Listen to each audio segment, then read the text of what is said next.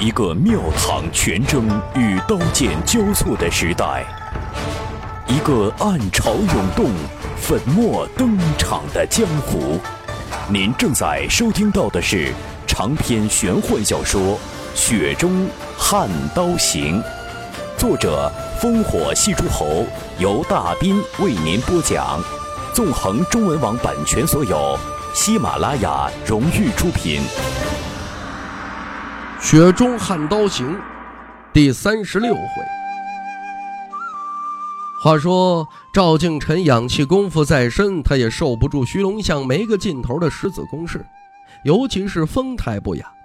天师府虽从未有长子长孙成就掌教的传统，可不管怎么说，这位置上的天府子弟呀，都素有一种内敛傲气。赵敬臣更是如此，道法剑术内力都是出类拔萃。没有辱没他身上的黄色道衣，只可惜他这一辈儿镜子辈出了两个更出彩的道士，一个便是名动天下的白莲道士白毅，正是他在上届莲花顶佛道辩论中一鸣惊人。这道士不学龙虎武功，只埋首于古今典籍，一身学问直追四位天师。前两年入宫觐见了皇帝陛下，一番离经叛道措辞，说什么帝王本该小觑长生术，竟惹得龙颜大悦，得了一身尊贵至极的紫色道袍，更是御赐白莲先生。一时间引得更多文人学士与达官显贵是纷至沓来，除了拜谒龙虎福地，且是想亲眼见一见那风采无双的白莲先生。若只有一位不在天师府上的白莲先生，赵敬臣心还不焦。偏偏天师府里边很早就有一个小天师，那他与徐龙象这般斤斤计较，若是传到父亲以及其余两位天师耳中，成何体统啊？赵敬臣苦笑一声，罢了罢了，伸手提起儿子赵宁运的袖袍，竭力拍落六七颗石子，两人向岸上飘去。他们这就要上山呢，去天师府。这徐龙象再难缠，也不至于敢闹到天师府吧？西团爷爷耐性定力再好，估计他也坐不住了。徐龙象见两个穿黄衣的道士要跑，怒吼一声，后撤十几步，然后几个大踏步跨出，尘土飞扬，地面上凹陷出几个新坑。只看到徐龙象离岸时借力腾空而起，遥遥冲向黄衣父子。这赵静初终究不是没火气的泥菩萨，见这傻子不知好歹要死缠烂打，他怒哼一声，袖袍子一挥，先将赵宁运缓缓推出几丈，他自身则折返向岸边，与徐龙象冲刺是如出一辙。只是这地面上仅是尘土微浮，不如黄蛮儿踩踏声势。赵敬臣不和徐龙象在空中对撞。脚尖凌空一点，双袖子一卷，身形更上一层楼，刚好出现在徐龙象的头顶。龙虎山镜子辈第一人猛然使出个千斤坠，双脚踩在徐龙象肩上，喝一声：“大胆吃货，给我下去！”徐龙象一身蛮力无处可使，只能硬生生的坠入溪中。你才是吃货呀！赵敬臣才悠悠飘到岸边，便依稀听见这一声叹息。一位酣睡老道从逍遥观拔地而起，鹞子一般掠至当空，俯冲刺入溪水，溅起了无穷的水花。水流一滞，便像是老道士把这青龙溪给斩断了一般。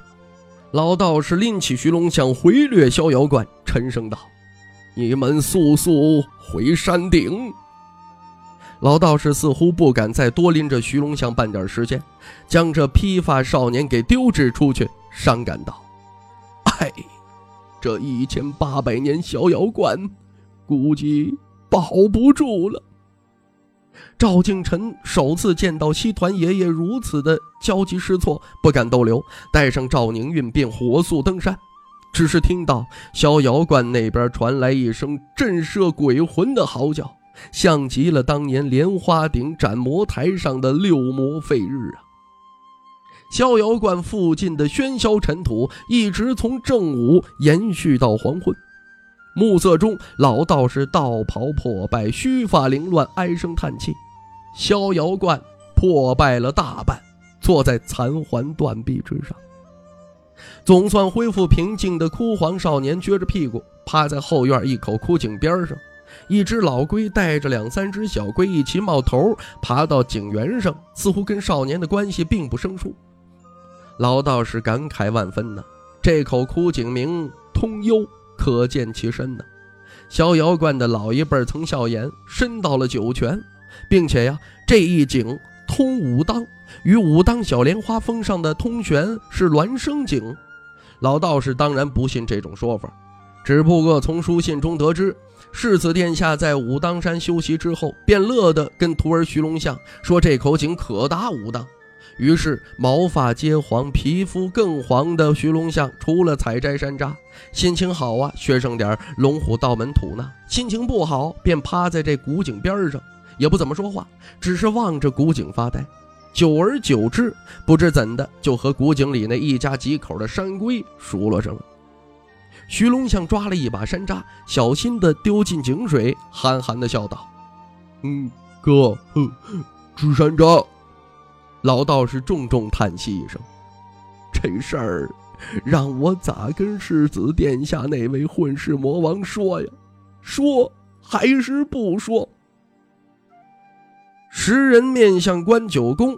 在龙虎山自称第二，无人敢说第一的老道士犹豫一下，想起了徐凤年那张笑眯眯脸孔之后的煞气，苦笑道：“还是如实相告，就当是给天师府提个醒。”您正在收听到的是《雪中悍刀行》，纵横中文网版权所有，喜马拉雅荣誉出品。若说龙虎山是仙府道都，那上阴学宫便是圣人之城。学宫随着那场九国春秋乱战落幕，百家争鸣的景象已经不在，可世子人人平等、学术不分高下的浩然风气仍然流传下来。一般而言呢，建筑恢宏的上阴学宫，除去唯有祭酒可入内的功德林。其余各处都去的，各书都读的，只不过一些不成文的规矩，千百年来也根深蒂固起来。这些规矩并非历代祭酒创立，多半源于学宫内某位大学士过于名声鼎盛，后辈呢出于啊尊敬，便自动遵循起来。例如上阴学宫有一座大义湖，种植青莲无数，湖水不深，只有两人深度，可清澈见底。一株株青莲是可见枝蔓根须，泛舟之上，更像是泛舟于天，宛如仙境。寻常学宫世子不敢来大义湖泛舟游赏青莲，一则这是黄龙市的成名之地，二来啊，一位女子的住所就在湖畔一座阁楼。这五六年上阴学宫的风头可都被他一个人给抢光了。他初次踏入学宫求学。便显现出家世的优势，直接拜于王继久和一位兵家领袖，两位大家一起倾囊相授。有人不服，来大义湖挑衅。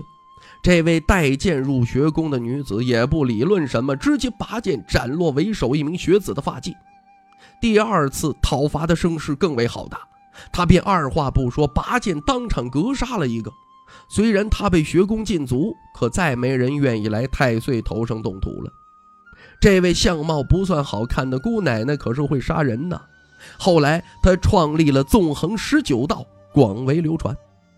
再后来呀，她点评天下文人成就，与人在大义湖当湖十局，都是赞誉与骂声参半。最近几年呢，求学上阴的各国士子不少都是冲着他来的。别管他招来了多少的骂名，最大的事实是，当时能被他骂的又有几人？屈指可数啊！别看宫外的文人骚客骂得最凶，与他下过当湖十局的年轻男子早就一语道破天机。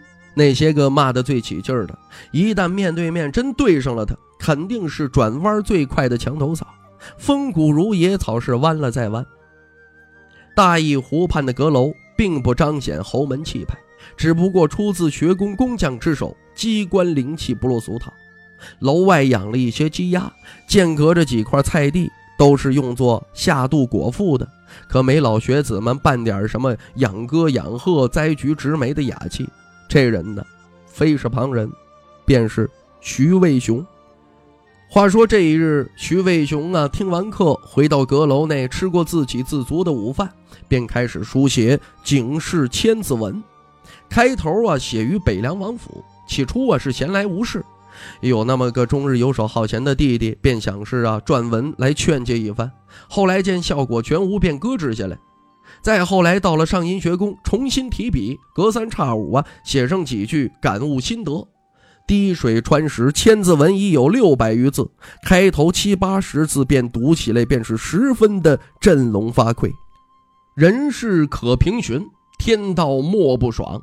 一家大出小入，数世其长。一族累功积人，百年必报；一国重民轻君，千年不衰。如何夭折亡身？说薄言，做博士，存薄心，种种皆薄。如何凶宅恶死？多因独攒阴私，喜阴行，事事都因。今日他正写道：如何刀剑加身？君子刚愎，小人行险；如何投河自缢？男人才短倒威，女子气盛凌人。写到这儿啊，徐渭雄愣了一下，微微一笑，文思涌动，下笔并未停滞。如何暴疾而殆，色欲挖空？如何独创而亡，肥甘止逆？写到这儿，徐渭雄冷哼一声，笔尖狠狠一顿，因此“逆”字最后一勾显得格外的墨浓凝重，锋芒十足，似乎啊是想起了自己那个心烦的弟弟。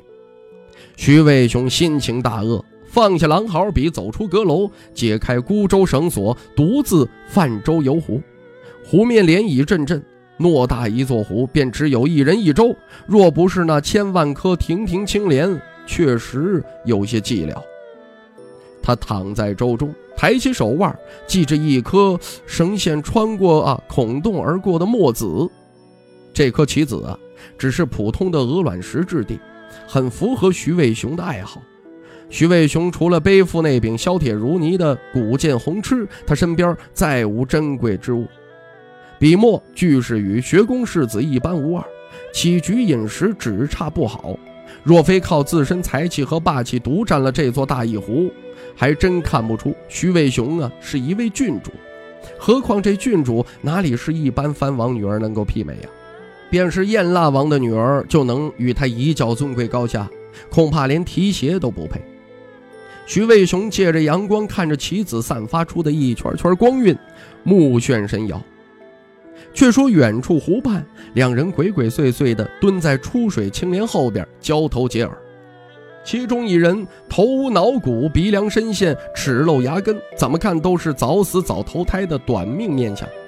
他一脸为难地说：“小师弟，你真要去徐师姐那边，她可是会杀人的。”另一位却是优雅倜傥，气宇不凡，笑起来尤为是英俊风流。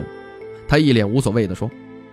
刘师兄，你看清楚，师姐今天不是没带剑吗？初看命相注定一生坎坷的男子更加苦相了。他战战兢兢地劝说：“小师弟，你来学宫时间不久，可不能惹徐师姐的不开心。我第一天入学宫，便亲眼看到徐师姐提剑杀人那一幕，所以后面等到拜见先生和几位师兄师姐，我当时就腿软了。”那刚刚与这胆小的师兄求学于同一位先生的风流男子打趣道：“刘师兄，你是两条腿还是三条腿呀？”刘师兄一脸正气，很用心地思考了一番，然后沉声说：“嗯，三条腿。”卖相要比师兄好几百倍的小师弟嘿嘿笑道：“师兄。”若我能登上徐师姐的小舟，以后你喊我师兄如何？刘师兄毫不犹豫地点头，嗯，没问题。小师弟便是那位与徐渭雄当湖十局的才气青年，哪怕棋盘并非十九道，他也不曾有半点不快。要知道，他本以为在十九道上都能有八分胜算，可当徐渭雄搬出十五道奇墩，他心中却只有惊喜。这就是他的奇葩心性了，面子什么的呀，卖不了几两银子，只要赢了当湖十局，他就要打死不去碰那十九道，甚至此生都不再碰棋子。以后不管徐渭雄棋道如何举国无敌，那又能如何呀？还不只能是衬托着他更加无敌吗？可惜没奈何，连十五道都没能赢得了徐渭雄，但他照样很开心。不输不赢也好啊，就有理由啊待在学宫了。以他的作风，似乎天底下就没什么不值得开心的事情。他潜入湖中，形同一尾游鱼，向小舟靠拢。刘师兄看得傻了眼了，他就更顾不上两人赌注，只说明小师弟赢了如何，却没提输了又该如何了。这小师弟果真是好大的魄力，同门几位师兄可没谁敢对徐师姐纠缠不休啊。这刘师兄呀，目不转睛，准备随时救人。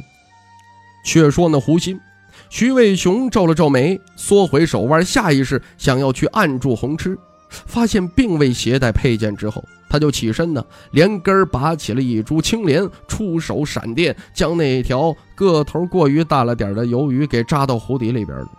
徐渭雄见没了动静，平淡地说：“下不为例。”在一堆莲叶后边探头探脑的刘师兄，比局中两人还要紧张，生怕师姐和小师弟一言不合就要打打杀杀。这大义湖是学宫难得的清净地，其余各处少不了高谈阔论的稷下学子，更有呃或者跳楼或者跳水，甚至是脱衣裸奔的疯子。在刘师兄这个用平常心做平常事、写平常文章的家伙看来，实在是难以接受。所以，他偶尔听到或者看到徐师姐让那些不肯精心修学的疯子、瞎子、聋子吃瘪，他私下是觉得相当大快人心。至于来历神秘的小师弟，他相交不多，却不浅。刘师兄啊，还挺喜欢这个啊言行无忌的俊颜小楚。刘师兄瞪大眼睛，看到小师弟潜游而去，这会儿却肚皮朝上，悠哉悠哉的仰泳而归。一副老子虽败犹荣的架势，爬上了岸，脑门上长了一个大包的小师弟呵呵笑着。大祭酒上回跟我唠叨什么“只许有落水狗，看不得逍遥人”，我看呢这是屁话。小师兄慌张连忙说：“小师弟，嗯，慎重，慎重啊！”小师弟不以为然，站直了之后轻轻一抖，将身上湖水抖去大半，转头望向离舟登岸的女子。充满了不加掩饰的爱慕，偏偏呢没有寻常世子眼中的畏惧和崇拜。刘师兄担忧道：“小师弟小心着凉了。”小师弟搂过同门中最合得来的师兄肩膀，微笑道：“刘师兄啊，什么时候去京城？咱俩去皇城内最高的武英殿赏月去。”刘师兄笑道：“那哪能啊？”这不是不能，却啊是他不敢。这小师弟呢，厚着脸皮说：“京城门路最多，以刘师兄的相貌，随便娶个公主、郡主那都不是难事儿。哎，我给你做月老啊，呃，当红娘啊，我给你牵红线。到时候啊，爬了鹦鹉殿，再爬文华殿、保和殿。”刘师兄一抹自己的脸庞，点头道：“嗯，确实是一条门路。”却说徐渭雄。孤身入楼，对于湖中作为没什么感想。那青年来路透着诡异，与他以十五道当湖十局，那是出于他的傲气，不意味着徐渭雄便真的是啊另眼相看。当他破格通过几位机上先生的考核进入学宫之后，又独独进入了他这一纵横数门，徐渭雄更加增加了几分戒心呢。徐知虎可以在江南州郡肆无忌惮。扯着父王的虎皮大旗作威作福，行事浪荡不计后果。徐渭雄可不是那除了好看便再无用途的花瓶，他每一步都要为徐家考虑，一步不能错。他也不是那憨傻的小弟徐龙象，可以什么都不多想。本以为啊，某个家伙能出息一点，哪知王道不学也就罢了，霸道也不学，兵法韬略更是不碰，庙堂和吕树一样。兴致缺缺，他唯独提着刀学武去了。北凉参差百万户，三十万北凉铁骑，如此偌大一个仅次于帝王的辉煌家业，一柄刀就能撑起来吗？徐渭雄盯着手腕上的棋子，低声骂道：“你这个笨蛋！